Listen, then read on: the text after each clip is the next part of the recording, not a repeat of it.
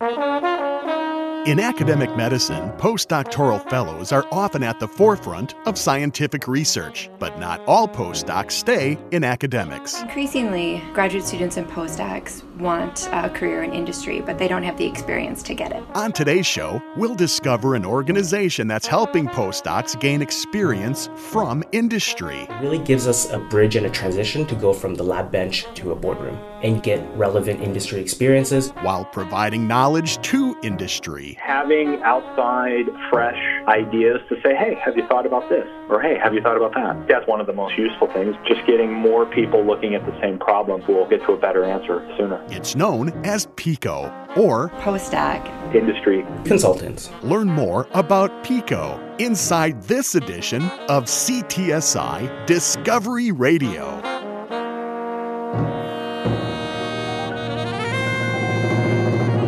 Welcome to CTSI Discovery Radio. I'm your host, Brian Belmer. CTSI Discovery Radio is brought to you by the Clinical and Translational Science Institute of Southeast Wisconsin. The CTSI is a consortium of researchers, doctors, scientists, and others representing eight institutions, including the Medical College of Wisconsin, Milwaukee School of Engineering, Marquette University, the University of Wisconsin Milwaukee, Children's Hospital of Wisconsin, Froedtert Hospital, Blood Center of Wisconsin, and the Zablocki VA Medical Center. The CTSI works collaboratively across all of our member institutions in advancing biomedical research and finding new drugs, treatments, therapeutics, and interventions that are better, faster, and more economical than ever. Our mission is advancing health through research and discovery. A report issued by the National Institutes of Health indicates that less than 25% of postdoctoral fellows will ultimately receive a tenure track position in academia. Considering that the vast majority of them won't remain working in academia, it means that most will need to be prepared with relatable skills to compete for jobs in industry, rather than remaining in the research labs or classrooms of an academic institution. While some of those skills can be obtained through their studies, nothing can truly prepare pre and postdoctoral scholars for working outside of academia like real industry experience. Conversely, there are many companies that can benefit from translation and application of scientific knowledge and skills these same students gain through their studies, if only their paths would intersect. Enter PICO, an organization at the Medical College of Wisconsin that facilitates collaborations between pre and postdocs and industry. Dr. Julie Tetzloff is Associate Dean for Postdoctoral Affairs and Graduate Career Development and Faculty Advisor for PICO at the Medical College of Wisconsin. We enjoyed a recent conversation with her to discover what PICO is and does. She begins by telling us what PICO is an acronym for. It stands for Postdoc Industry Consultants, but currently it's a bit of a misnomer. Historically, we only admitted postdocs to the group, and we've recently expanded it to graduate students as well. In fact, we'll hear from a pre doctoral student who's a PICO member a little later in this show. Next, Dr. Tetzloff tells us that, by any name, it's the need for an organization like PICO that's most important. Increasingly, graduate students and postdocs want a career in industry, but they don't have the experience to get it. So, by joining PICO, they can get business experience as well as education to make them more marketable for the jobs they want. How was PICO started? She explains it began seven years ago when a postdoctoral fellow recognized her own shortcoming in industry workplace experience. It was developed in 2011 by a postdoc, Dr. Lena Watanabe, and she wanted to go into industry but realized she didn't have the skills necessary to get there. So she talked to Dr. Phil Clifford, who was my predecessor in this role, and they came up with a pilot program for PICO. They recruited a business client and they developed an initial project and launched it from there. So when PICO began, was it the first organization of its kind? Well, almost. It's the second of its kind, and it's growing with popularity. We reached out to the original group out of Missouri and we asked them for guidance to help get us set up. And now these PICO Light groups are growing nationally, and we actually have a role in developing them throughout the nation and helping them get started. And most recently, we helped UW Madison establish their own group. We've heard a lot of talk about postdocs. For the benefit of those not familiar with the title, What is a postdoctoral fellow? A postdoc is an internship. It's not really a job, it's more of a temporary training position. When you get a PhD in the biomedical sciences, you are not really ready to go into a career in academia and become an assistant professor. So you need an internship that lasts about three to five years. And then when you complete the internship or the postdoc, then you're ready to go into a career in academia. Yet, despite all the years of experience they've gained through their studies and research, most postdocs won't stay in academia academia. So, what factors might influence a postdoc to join PICO? Dr. Tetzloff tells us about one significant factor. I think right now there's a bulge in the pipeline. In the biomedical sciences, we are producing too many PhDs, and we don't have enough academic positions for them in the last two decades, we're producing seven times more PhDs than we actually need to fill those academic positions. And as an institution, we're trying to get them the training that they need to get the jobs outside of academia that they desire. And where are those opportunities for PICO to provide its consultative services? She says it varies from big companies to small companies. Historically, we went after local companies. We work with small and large companies like Sigma in the biotechnology industry, pharmaceutical industry. We've worked with Promentis. We'll hear from someone with Promentis Pharmaceuticals later in this show.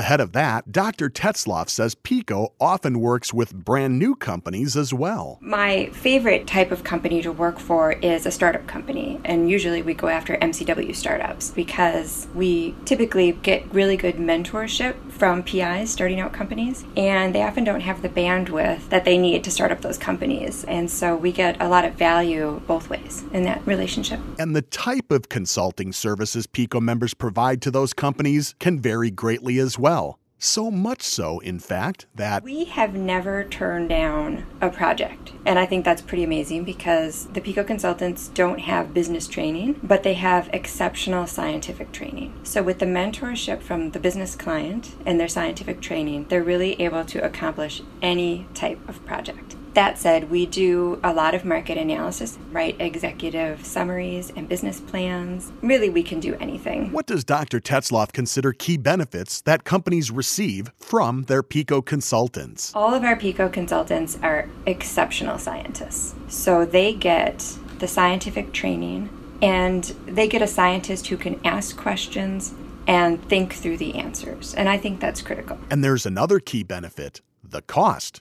There isn't any. PICO services are pro bono, and we do like to keep it that way out of consideration for the smaller companies that we work for. Our budget is very lean, so we figured out how to operate on very few dollars, and so as of right now, we don't really need incoming dollars. So I don't think that we'll be charging for our services soon. In discussing the other side of the equation, she expands on some of the key benefits that companies provide for PICO consultants. The companies offer mentorship, first and foremost and also a behind the scenes look at what it's like to work for a company and to work in industry because often postdocs are only familiar with that academic world and they don't know what's behind the doors of industry. What is that like? So we get this behind the scenes look and also access to the network. And the specific skills they're likely to gain? We really try to focus on soft skill development because in the business world, that's something that's highly desired. So some of the soft skills that are desired are leadership skills, communication, teamwork. And these are all things that we're already doing in the academic world. We just don't call them soft skills. So I think it's important for us to identify what those skills are and then to develop them. Which, for those postdocs seeking to work outside of academia, makes them more marketable for the job that they want in industry. Again, what percentage of postdocs do pursue opportunities in industry rather than remain in academia? We've had over 50 PICO alumni, and about 70% of them have gone into industry, and 100% of them credit their experience in PICO in finding their job. At least that's the percentage at the Medical College of Wisconsin. In terms of our PICO alumni. Now, if you're looking at national numbers, about 18% go into industry. Dr. Tetzloff says one of the challenges for PICO members is maintaining the balance between their research work and their consultant work. The graduate students and the postdocs are at MCW to do research. That's their number one priority. So we ask that our consultants prioritize their research work and that they only work about five hours per week on PICO related activities and that they confine those activities to the evenings and the weekends whenever possible. And if we start to hear that their productivity is decreasing, then we address that issue. She says there's also a delicate balance in keeping talented scientists in academia while supporting their potential interest in working outside of it. That's a national concern. But I think we do have concerns here institutionally as well, and they're very well founded. We have incredible faculty here who support the work of PICO and they support their trainees being involved in PICO. And we also have some resistance, and I appreciate that because it makes me really diligent about making sure that our consultants are doing what they need to. They're also developing their career desires too. But there's that bulge she talked about earlier, which means not every postdoc will secure a tenure track position in academia. In fact, most won't. There is a report by the NIH that says about 23% of postdocs go into tenure track faculty positions. So there is a significant percent of postdocs who are not going into academia.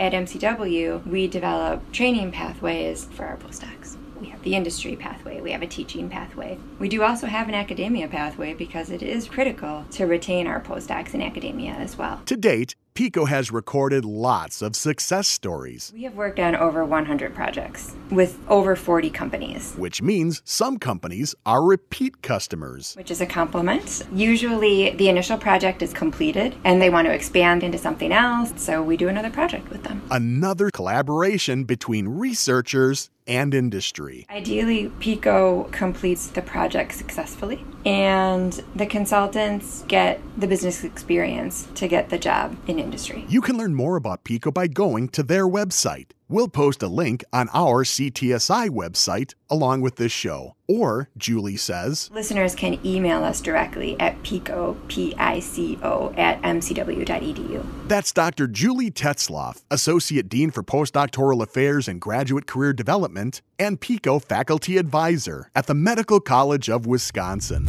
Now that we know what PICO is, let's learn more about the experience of being a consultant from academia in a non academic industry. Fabian Yu is a graduate student at the University of Toronto and a research assistant at the Medical College of Wisconsin. He's also a member of PICO. We spoke with Fabian recently and learned about his experience with the group. First, he gives us his elevator pitch on what PICO means for him and his peers. PICO is a platform that really aims to help offer business and strategic consulting services within the health or life sciences sector for free, provided by a, a really diverse group of scientists that are highly trained in solving problems. It really gives us a bridge and a transition to go from the lab bench to a boardroom. He says the goal is really twofold. One, to help the community push life sciences innovation, healthcare innovation with entrepreneurs, but on top of that, give an opportunity for postdocs and trainees to really get relevant industry experiences while working in research and using those research skills that they learned in the lab in an industry setting. Earlier, Dr. Julia Tetzloff explained what a postdoctoral fellow is. It's not really a job, it's an internship that lasts about three to five years. And then when you complete the internship, you're ready to go into a career in academia. But that's not Fabian. Not yet, anyway. He's still pre doctoral and he tells us about his educational journey. I actually moved to the Medical College of Wisconsin about two years ago. I'm still a graduate student at the University of Toronto, but my supervisor, Dr. Jeffrey Medin, got a new job as the MACC Fund professor here, so I relocated with him, and I'm in my last year of my PhD. He says he learned about PICO while still a student in Canada. I actually learned about PICO before I moved to Milwaukee. While I was in Toronto, I was involved in some professional development experiences, and because I was moving, I really wanted to see what opportunities were available. I learned about PICO and I knew I wanted to continue doing my research and try to get some other experiences, and that's what really interested me to join PICO. What specifically was he hoping to gain by working directly with industry and offering his consulting services through PICO? First off, I really wanted to get my hands dirty to know what consulting is. Secondly, I kind of really wanted to put myself in a bit of an uncomfortable environment. As scientists, we're experts in a really, really narrow field of study. Placing myself in an uncomfortable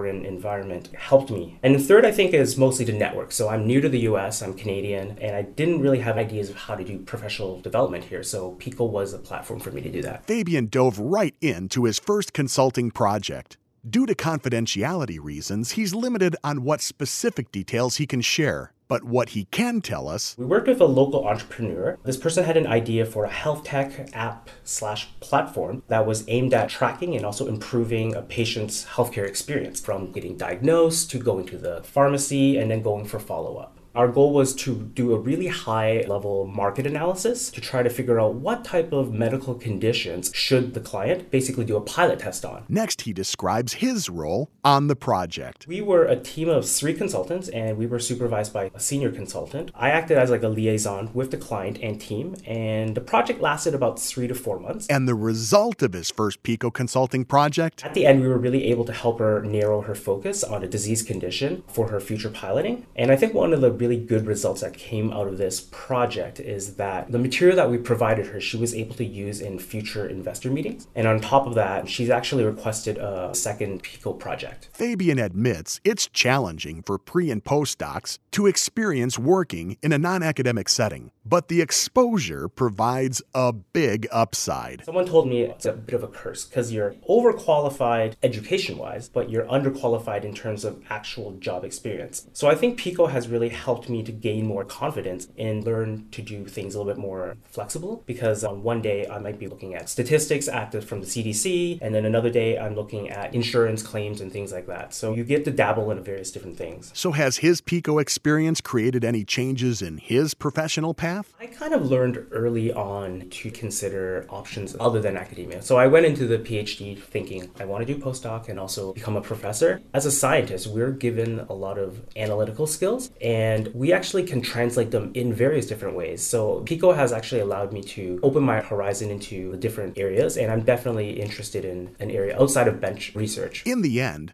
Fabian says there's benefit all around with PICO. PICO has really welcomed me into their environment, and same with the MCW environment. What I'm proud about PICO is that it really is a win win situation for both the community and entrepreneurs, but also for the trainees that are being trained in Wisconsin. It's a cyclic benefit, win win situation. And he recommends others like him to consider checking out PICO as well. I would absolutely recommend PICO to any graduate student or postdoctoral fellow. It's a platform that gives scientists other things to think about, a flavor of other career options, and also tangible industry experience because employers say, why should I hire a scientist in a business role? And then also for the scientists thinking, how can I apply for this job if I only have science skills? Graduate students and postdocs have a wealth of translatable skills that would really make them great assets in industry. Our thanks to Fabian Yu, a pre-doctoral student at the University of Toronto and a member of PICO at the Medical College of Wisconsin.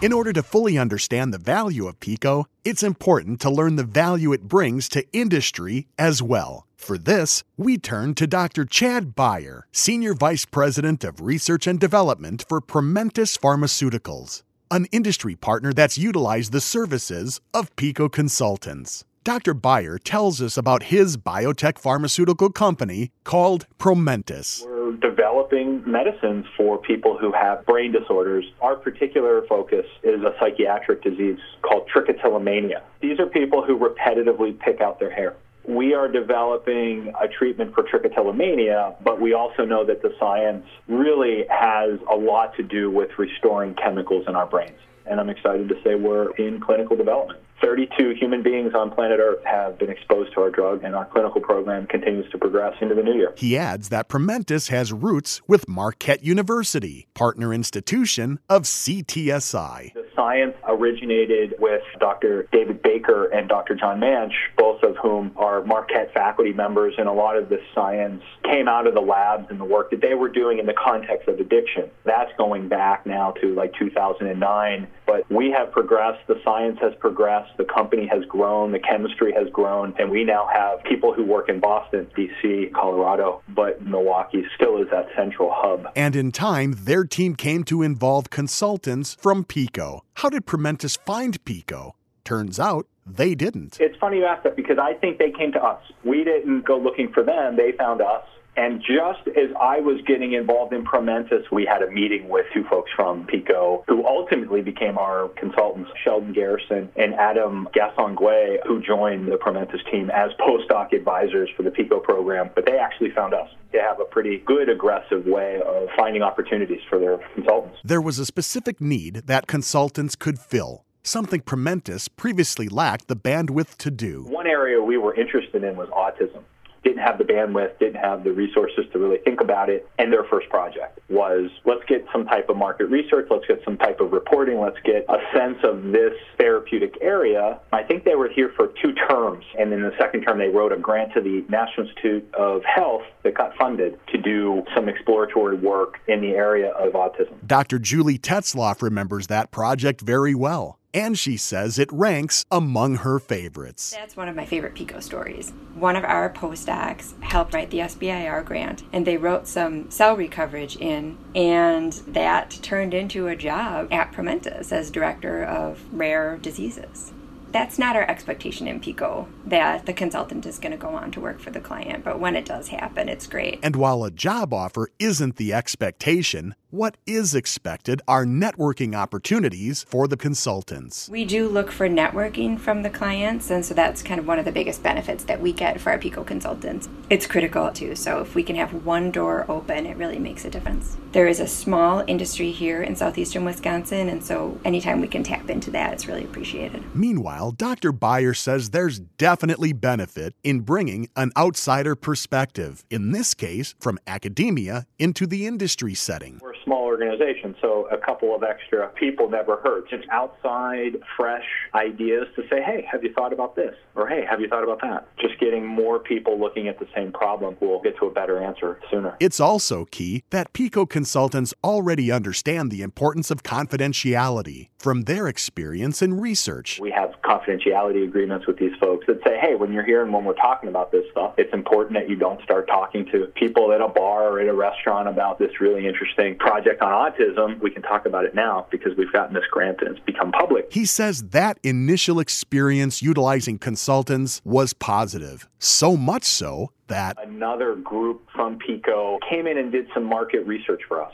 on the overall orphan disease environment where you could expect to make some progress with what we're thinking about here at Promentis. He describes the consultants he and Promentis have worked with as high energy people. They're observant, they're smart, they're engaged. And I think part of this program's success is that they have people who fit well into these types of environments. It's a different world than, say, working at the medical college. Not to say that it's better, not to say that it's worse, it's just different. But he recognizes it can be tricky to bring in someone from academia into the for profit business world. And I think the same would hold true if somebody from the business environment went to try to work in an academic environment. The culture's different, the pace is different, so there's a bit of a risk associated with bringing folks in. I think that's just sort of the biggest challenge is not being totally sure how they're going to respond. In the end, he says the reward far outweighs any risk for both the PICO consultants and companies like Promentis Pharmaceuticals who hire them. I see it as a way to professionally pay it forward. This is a way to help shape future people if they happen to come in and stay in this biotech pharma industry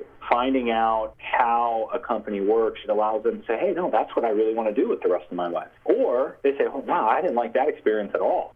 and he'd recommend others consider utilizing a PICO consultant in their industry as well. I think it's a good thing it's a good thing all around. That's Dr. Chad Beyer, Senior Vice President of Research and Development for Promentis Pharmaceuticals. Finally, today, our Community Eye looks back at a national conference of the 2017 Small Business Innovation Research and Small Business Technology Transfer Programs National Conference held here in Milwaukee that we told you about on this show. Dr. Kalpa Vithalani is licensing manager with the Medical College of Wisconsin's Office of Technology Development and one of the key organizers in bringing this national conference to our community last fall. It's a conference for providing information on funding sources to innovators in hopes they'll get their ideas and inventions to industry and commercialization. We spoke to her again recently to see how the conference went. But first, let's revisit the explanation of the SBIR and STTR programs that she shared with us ahead of the conference. The United States Congress created the SBIR program in 1982 and the STTR program in 1992. Basically, it's a congressionally mandated program where federally funded agencies have to set aside a percentage of their extramural budgets to facilitate small business research and to allow small businesses to engage in research and development that has a strong commercial potential. So, how did the national conference go when it was held here in Milwaukee last fall? Dr. Vithalani tells us that by any measure, the conference was a huge success. We're just super excited and honestly feel quite blessed that the event went as well as it did. In fact, it went so well that records were broken. Broke records in terms of attendance. Last year, this conference was held in Orlando, and uh, we had more attendees 510 registered attendees from the pharmaceutical industry, medical device industry, the healthcare space, and certainly from academic research institutions. So that was cool. She tells us there were attendees from 37 different states, and Wisconsin was well represented. I believe 37% of the attendees were from Wisconsin, which is awesome. It tells us there are innovative minds here in the state, many of whom came from CTSI institutions. And there was significant representation from the NIH and Department of Health and Human Services. 82 people came to Milwaukee from the Department of Health and Human Services, and they represented 36 different institutes and centers from the NIH. And they met with attendees throughout the three day conference. There was also a special keynote speaker, former Health and Human Services Secretary and Wisconsin Governor Tommy Thompson, who gave a much appreciated shout out to the CTSI. When it comes to the exchange of ideas, the combining of forces, and the ability to recognize opportunities, the do it alone attitude really hurts. What does the CTSI do? It is a consortium of eight regional organizations whose mission is to advance the health of the community through research and discovery. From the Blood Center of Wisconsin to the MCW and everyone in between, including the VA Marquette, Milwaukee School of Engineering, UW Milwaukee, Froedtert Hospital, this uniquely composed consortium is designed to deliver good health related ideas in the borderless manner as possible to the public. How many one on one meetings were held during the conference to share innovative ideas? There were 603 one on one meetings which were held with these NIH program officers. Many of these are program managers for the SBIR STTR programs that are making granting decisions. And many of the people that we spoke with who did have a one on one meeting said they're going to follow up. And hopefully, what we'll see is an uptick in applications going in from our CTSI institutions. With the hope that some of the ideas presented at the conference could eventually become commercially viable in the healthcare industry. Three years ago, I guess the conference was hosted in New Mexico, and one of the organizers was here in Milwaukee and mentioned that four years out from when they hosted the conference, they actually have three products in clinical trials. So we're hoping that we can keep track of what happens to the attendees who became more aware of this funding mechanism. Dr. Vithalani says she's pleased with the spectrum of people who attended the conference, and all seem to be equally excited about their experience. One of our youngest attendees, he was an undergrad who was developing a medical device there was a real sense of excitement, a sense of energy about being able to apply for SBIR and STTR grants, as well as contracts. And who knows, maybe someday we'll be telling you about an idea that came out of this conference on a future show. That's Dr. Kalpa Vithalani, one of the key organizers who successfully brought the SBIR STTR National Conference to Milwaukee, this month's focus of our Community Eye. And with that update, we've now reached the end for this edition of CTSI Discovery Radio. Again, our sincere thanks to today's guests Dr. Julie Tetzloff, PICO faculty advisor at the Medical College of Wisconsin, Dr. Chad Beyer, senior VP of R&D at Promentis Pharmaceuticals, Fabian Yu, PICO consultant and a pre-doctoral student at the University of Toronto, and Dr. Kalpa Vithalani, licensing manager in the Office of Technology Development at the Medical College of Wisconsin. I hope you've discovered something by listening to today's show and I'm doubly hopeful you'll join us again next time. CTSI Discovery Radio airs the third Friday of every month, so make an appointment on your calendar and join us for each episode. On behalf of the Clinical and Translational Science Institute of Southeast Wisconsin and all of our affiliate partners and members, I'm Brian Belmer, wishing you happy, healthy days ahead. For more information about research, events like our monthly science cafes, or to listen to this program online and on demand, please visit the Clinical and Translational Science Institute of Southeast Wisconsin website at ctsi.mcw.edu. While you're there, sign up as a community member. We need your help to advance clinical and translational team science and improve the health of our community and people worldwide. And remember, like us on Facebook and follow us on Twitter. CTSI Discovery Radio is written, produced, and hosted by Brian Belmer in collaboration with WMSE Radio. The CTSI and this program are under the direction of Dr. Reza Shaker.